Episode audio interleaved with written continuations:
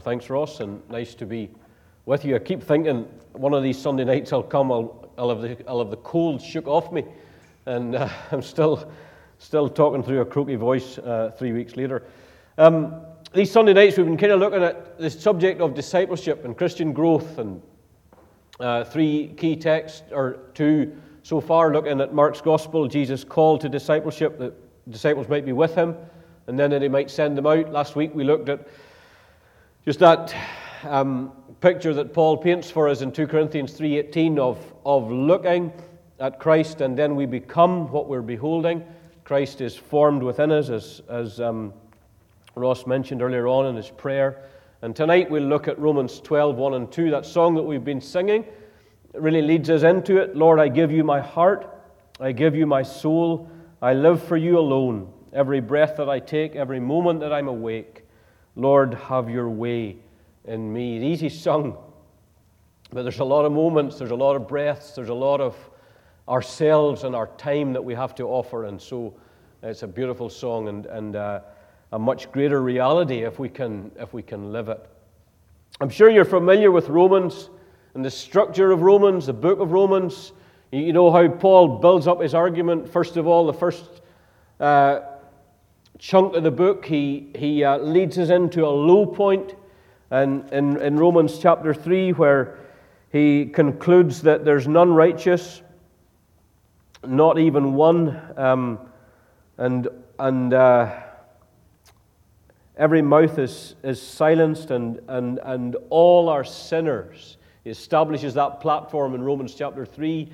And then out of Romans chapter 3, or throughout the rest of Romans chapter 3, he explains the gospel and how sinners can be made righteous, leads us through to the experience of Abraham and um, Romans 5, peace with God, and into 6, 7, and 8 that try to uh, explain for us something of the Christian life and the power of the Holy Spirit.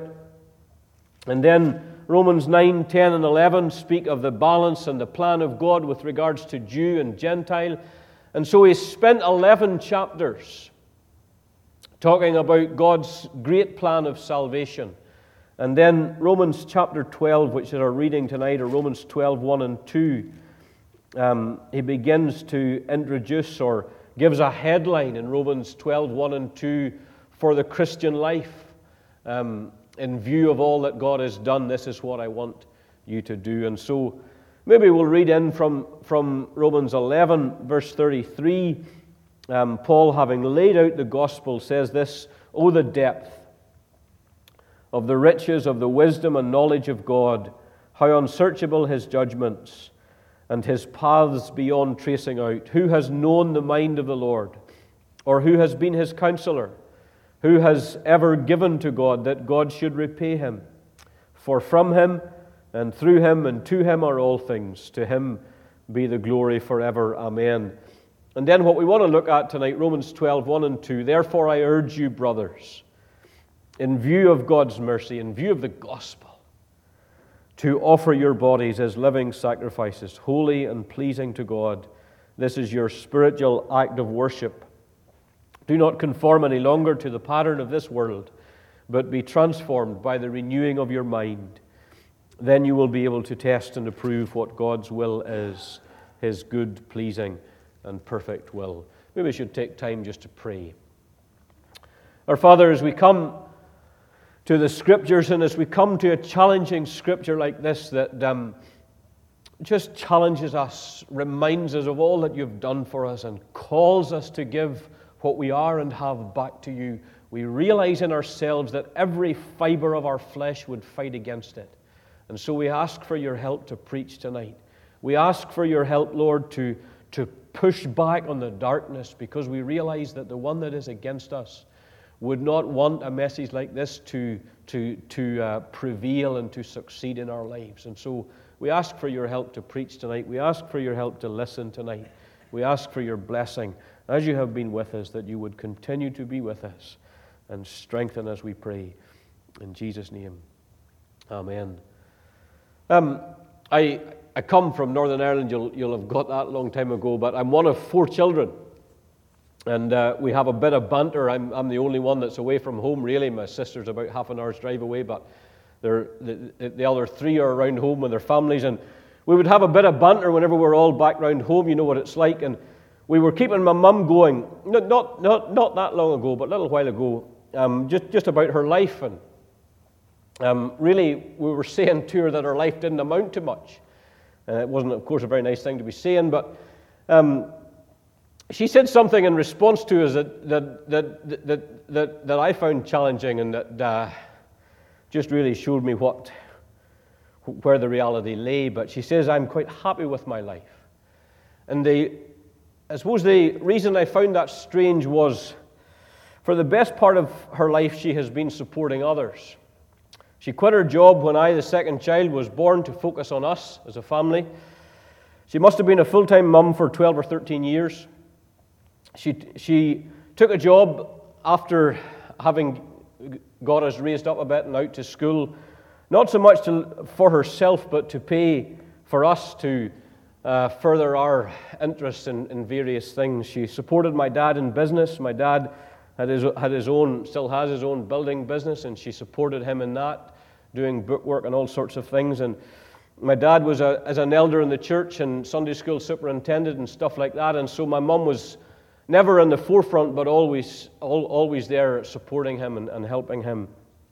And so her life has been spent giving herself to my dad, giving herself to us as children, giving herself, I suppose, primarily to God, and then other people benefited from that. And many in our culture would say that that isn't a life to be content with. You need to do something for yourself. And I suppose my surprise at her contentment really I uh, sort of revealed that my thinking was more in line with the world's than it is with the Lord's. For my mum, it would seem that true life was found when she gave it away for the benefit of others. And that's exactly what Paul is encouraging us to do here in Romans 12. It's a, it's a big hinge point in the book. As I said, he has explained the gospel for 11 chapters. He's explained, he's brought everybody into the to the hopelessness of their sinful condition. He's explained the gospel for all. He has explained the balance, the plan of God for Jews and Gentiles. And then Romans 12 is his beginning to lay out what we should do in response. And uh, 12, 1 and 2 is a kind of headline statement for what we should do in response. And, and, and, and, and, and in these two verses, the key concept is this simple little statement present your bodies to God, or present your bodies a living sacrifice. Give yourselves to God. And so I just want to look at these, these two verses under three headings. What are we being asked to do? Why would we do it? And then how will we do it? What we've been asked to do? Um, why would we do this reckless thing? And then how are we going to do this on a, on a daily basis? What are we being asked to do? We're being asked to present our bodies, living sacrifice, holy and acceptable to God. The logical response to God's mercy is gratitude. Um, and the reasonable nature of this gratitude is to give back to Him what He has secured for us. We would have no life if He had not give His life for us. And so, the reasonable thing to do in response to what He has done for us is to give back to Him what He has given us in terms of our life. It says that we're to present our bodies as the literal body, it's the thing that we stand up in, sit down in. Um, but, by, but, but by logic, it will extend to the entire person. For, for where the living body is, the person cannot be separated from it. It's a physical call, it's a physical call to give our eyes to Him, to give our ears to Him, to give our feet to Him, to give our hands to Him, to give our mouths to Him. In view of what God has done, we would give our bodies to Him. Christian obedience will always involve the body, it will always involve a concrete, lived reality. It's not possible to, to um, give thanks to God just in our mind or in some sort of emotional response. It was, it was part of the culture in, in uh, the time that, the book of, that Paul would have been writing Romans, that there was a sort of understanding uh, in the, in the Roman period that you could, you could attend to religion by ritual actions and by offering sacrifices and attending altars and shrines, but it didn't really impact on your on the lived reality of your life. But Paul is encouraging people at Rome, in view of what God has done, give your bodies, give yourselves to Him. Um, and it's all of the body. It doesn't work to use your vocal cords to sing for Jesus and then to use your less noble parts to sleep with someone else outside of your, of, of your spouse. It's to give our bodies, it's to give all of our bodies, it's to give ourselves to Him. It says that, that um, in view of God's mercy, offer your bodies as living sacrifices. What does that word living add to it? Well, it's an ongoing life of the person, it's a constant dedication. Yes, we uh, give our lives to God when we become a Christian. I was just reading a little bit before I came out of some of the tributes to Billy Graham, and it said of Billy Graham when he came to, to uh, Glasgow that uh, his message was give your life to Jesus.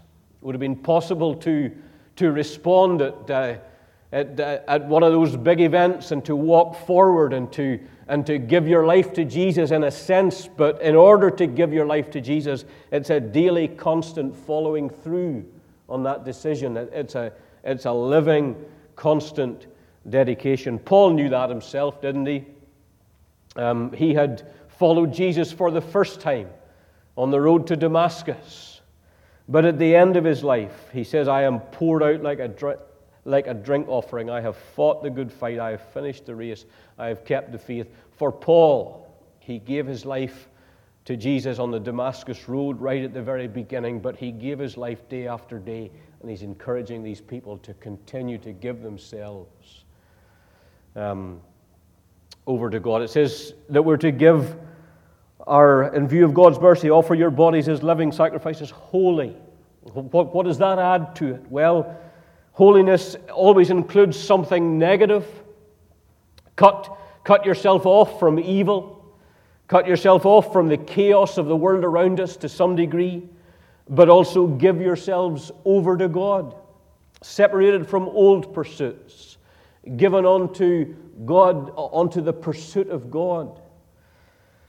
It's got that um, connotation as well. I think if we put a W in front of the holy, we would get something that, that that's included there as well. We, we, we're to give ourselves entirely over to Him. I was watching a wee bit of the rugby yesterday and celebrating with some of you guys, I'm sure, at the um, victory yesterday. But um, just as those guys gave themselves entirely for the cause out on the grass at Murrayfield yesterday, in our Christian response, we would give ourselves entirely over to Him. Holy. Um, many, many use their body to serve themselves. It's a big thing in our culture. Many have made the body in itself everything. We can spend hours honing our bodies into shape. We can spend time and money decorating our bodies with a tattoo or with makeup or all sorts of things. We can, we can invest what we have for our body. You can give your body and your money to a materialistic culture. You can work 70 or 80 hours a week to be able to buy the, the, the accoutrements of this age. You can give your body to other people. You can give your body to the wrong people and they'll abuse it and scrumple it. But Paul says, in view of all that God has done for us, give your body, give yourself give all of it back to Him. Why would we do that? Seems like a ridiculous thing to ask of us that our body, our lives is all we have. Why would we give it all away? Well, because of God's mercy. I urge you, brothers, in view of God's mercy, because of all that He has done for us. Paul has spent these 11 chapters, as I've said, building up all that God has done for us. We were once subject to God's wrath. God in mercy has rescued the believer from the wrath of God, from the just consequence of our own sin. We were heading for hell. But because God has been kind to us as Christians, if you're a Christian tonight, chosen you by His grace, God says, I will have mercy on whom I will have mercy, and I will have compassion on whom I will have compassion. If you're a Christian tonight, God has, had, has, has reached you in mercy, been compassionate towards you, and so He calls you. In view of God's mercy, give your life back to Him. We were once not God's people. You think of, think of where we were, even as a nation. British people, or whatever we would have been way back whenever God was, was revealing himself to the likes of Abraham and Isaac and Jacob, we were in total darkness. Paul's explaining now to these Gentiles God has had, has, in Romans 9, 10, 11, God has had mercy on the Gentiles. We too enter into that with gratitude. God has had mercy on us. I sometimes get away, get away up to the highlands of Scotland to do a tent mission. And uh, it's up there just uh, this past, well, it's getting on for a year ago now in June time. And met a friend up there who has a bit of money from uh, some business exploits in the past and uh, uses that to try and help other younger fellows get set up in business. And he was telling me a story from his own experience of um, buying a chip van for a couple of young fellows. He, they were seeking to, to sell uh, bacon butties of out, outside an industrial estate, and they had no equipment to do it. And he says, "I'll buy you the chip van, and, and uh, that'll set you up." And so he did. He bought the whole thing, set it up for them, and uh, handed it over to them, no strings attached. And they, and they set up at the beginning of the week, and he turns up one of the first days that, that they're open with this thing, and he asks for a bacon butty and a cup of tea. And they turn around and, and, and uh, charge him full price for it. And it's a wee bit like what we do sometimes with God. We would have no life if He had not procured life for us, given us life. And sometimes it's as if we kind of walk off and say, Thank you very much, but I'll do my own thing with my life. No, Paul says.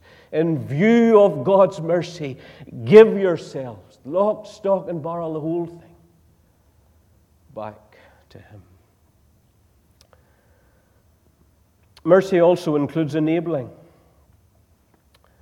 What I mean by that? Well, in view of God's mercy, or it could be translated by the mercy of God. Um, not only as gratitude, but there's a sense in which, by the transformation of God's grace in our lives, we are enabled to give our lives back to Him, if that makes sense. We were once twigs. Take the picture that's, that's presented in the preceding chapters. We were once twigs separated from the life giving root until God in mercy grafted us in. And in mercy, He did not just rescue us or bring us in, He has given us new life and, give, and uh, by His Holy Spirit. And so, that sense of by the mercy of God carries two connotations one of gratitude, but the, but the other of enabling, in that when we were brought to Christ, we were enabled with a new heart and the help of the Holy Spirit to give our lives over to Him. We have the Spirit, we have the wind in our sails, the new heart and the energy of God to proceed. Sinclair Ferguson describes it like this He says, When God urges us to be holy, He is not throwing us back on our own resources to pull ourselves up by our bootstrings and do better. But by the mercy of God, rather, He encourages us to swim into the sea of God's love, to immerse our lives in His grace, and to live on the basis of the resources He has provided for us in Christ. So it is our reasonable act of worship, it's our logical response. It's fitting, it's unfitting to, to not respond in gratitude, it's unfitting to the way that we've now been wired to go against what God is enabling us to do, to give our lives to Him. What are we being asked to do? Well, it's really simple give ourselves. Why would we do that? Because of God's mercy. How do we do it? Well, it begins in the mind. Do not conform any longer to the pattern of this world, but be transformed by the renewing of your mind. Excuse me. How we think determines what we'll do. And Paul's simple explanation for us, really practical for us. Don't be shaped by the old world order, but let new thought patterns transform your life. When John Calvin went to Geneva, he initiated a program in St. Pierre's where he preached that cleansed the church building from Roman distractions. They took out the statues of the saints, they took out the holy relics, they took out the crucifixes, the altar where the Mass was conducted were all discarded and destroyed. The, the walls and the pillars were all whitewashed. The church was just cleared out, totally stripped bare. And a wooden pulpit was given center stage in the sanctuary. You see the pattern? Want to live your life for God? It happens as we transform the as we transform as we as, as, as the mind is transformed stripping out the old. Do not conform any longer to the pattern of this world but be re, but be transformed by the renewing of your mind. Think about that a little bit more. In terms of the negative don't conform any longer to the pattern of this world. Literally don't uh, be not conformed to this age don't, don't just uncritically fit in with the mass movement of people. And, and even in that phrase, this age is both the temptation and the warning. The temptation is it, it, is this age in which we live. And so we're apt to get carried along by the flow. But if we don't consciously seek to put on a, to put a different model before our eyes, we will be carried along. And the warning is in that little phrase as well this age. Because this age presupposes another age. Do not be conformed any longer to the pattern of this world or this age.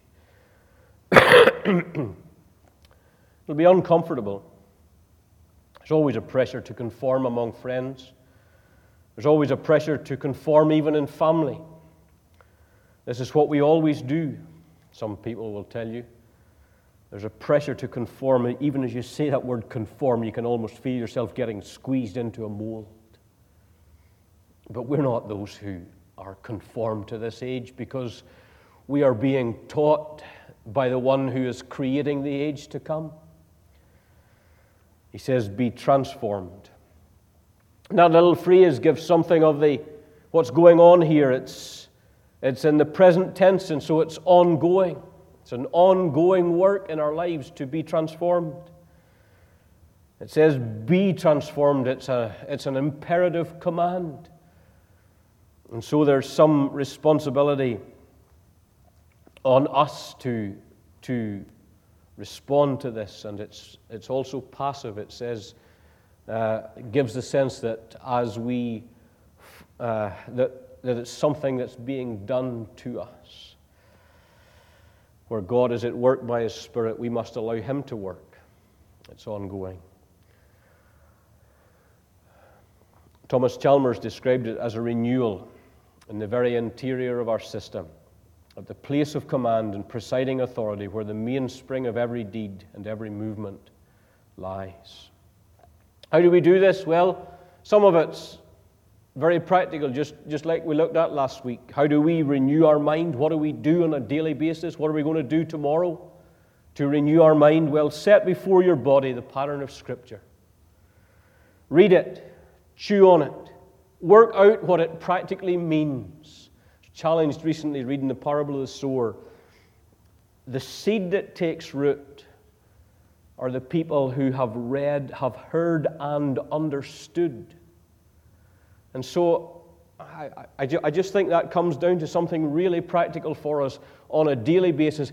If you read your Bible in the morning and you don't take out of it something that's going to have the potential to shape your life that day, you've missed something. If it's just an exercise of of, of just reading a book and, and, and then you leave it down and there's nothing to, to uh, shape or influence your life, you miss something. But we're to read the Word of God that it might renew our minds and that might lead to something practical in our lives. We need to understand it at a practical level. Listen to the preached word as well. Um, Sinclair Ferguson again makes an impassioned plea for the benefit of evening worship. I think you folks that are here tonight are converted on that matter, but um, of course, Sinclair's the evening preacher in St. Peter's in Dundee at the moment, and maybe that's part of his motivation. But I think there's a little extra for us as Christians if we come along to the evening worship. Little something that God gives us as we come back the second time. You get the movement? What are we being asked to do? We're being asked to give ourselves. Why would we do that? Because of God's mercy. How do we do that? Well, we no longer conform to the pattern of the world, but we renew our mind through the input of the Word of God. What we're thinking about will work its way out in a transformed life. You see, there's a sense in which that word transformed has that, has that sense of the age to come included in it.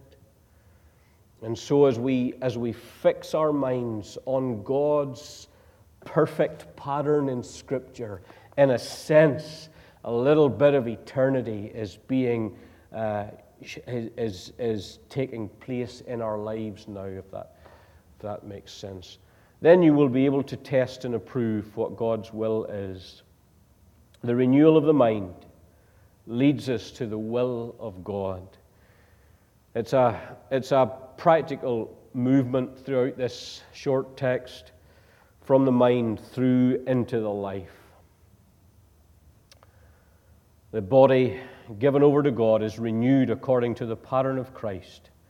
And then, as we would, if we were to preach on through Romans 12, you would see that it will work its way out into what happens in the church, how we love enemies, how we fight back against the chaos in our society. God, in mercy, has given us life. It's not for us to indulge in ourselves, but we're to give it back to Him wholly, all of it, repeatedly. To make this happen, it will mean a daily reorientation. Now, let me finish with a story told by a young man writing just before Christmas, a young man, Daniel Grothe who is speaking of meeting uh, Eugene Peterson and his wife Jan. Eugene Peterson, you might be familiar with the name, wrote the message, uh, paraphrase of the scriptures. Not that I, I, you've got to understand the message for what it is, a paraphrase of the scriptures, but this little story just ties in so well with what I've been saying. Um, he says, so this is a young man meeting an older saint, a man who's celebrating his 85th birthday. He says, We spent the day walking, looking through his library, praying, kayaking, and talking. 12 hours of talking. I've always loved spending time with people in their 80s and 90s because I know they are a treasury of experiences. So I came ready with questions.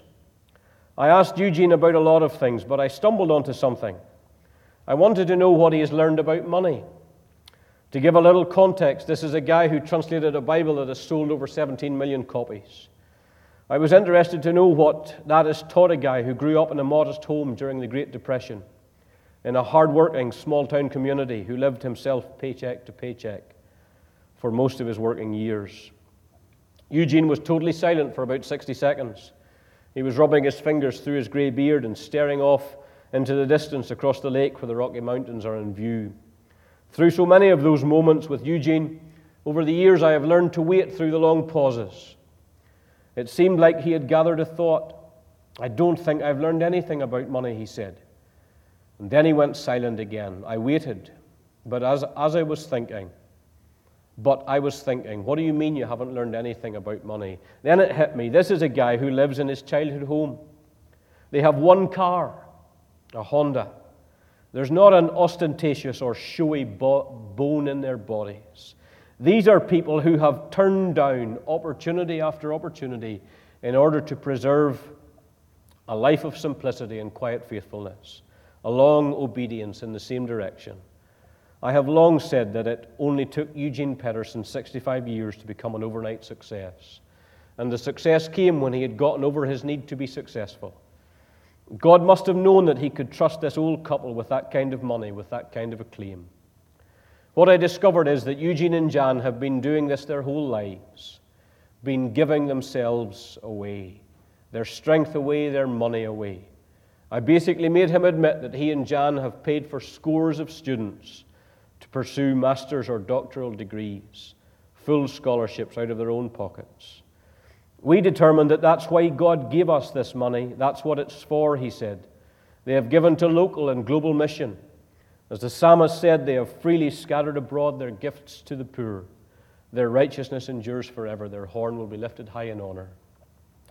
Eugene and Jan could have gone the traditional retirement route, that is, the last stretch on the highway to the American dream, and no one would have blamed them. They could have circled the wagons and shut everyone else out. They could have spent that money on themselves, but they haven't. Eugene prayed for the comparatively young Daniel, as he, and, and as he prayed, this line stood out Father, help Jan and I to take what's left with us and share it with those around us. Help us to give it all away. Of all that I have learned from Eugene and Jan Peterson over the years, maybe that's the thing that will stick with me the most that true life is found as we become like Jesus, as we spend our lives giving it all away. Paul says, his headline statement for Christian obedience I urge you, brothers, in view of God's mercy, to offer your bodies, all that you have, as living sacrifices. And and maybe you're, you're like Peterson and you're 85 years of age and you think to yourself, my life's behind me. Well, maybe you would make his prayer your prayer. Father, help Jan and I to take what's left with us and share it with those around us. Help us to give it all away. Let's finish in prayer.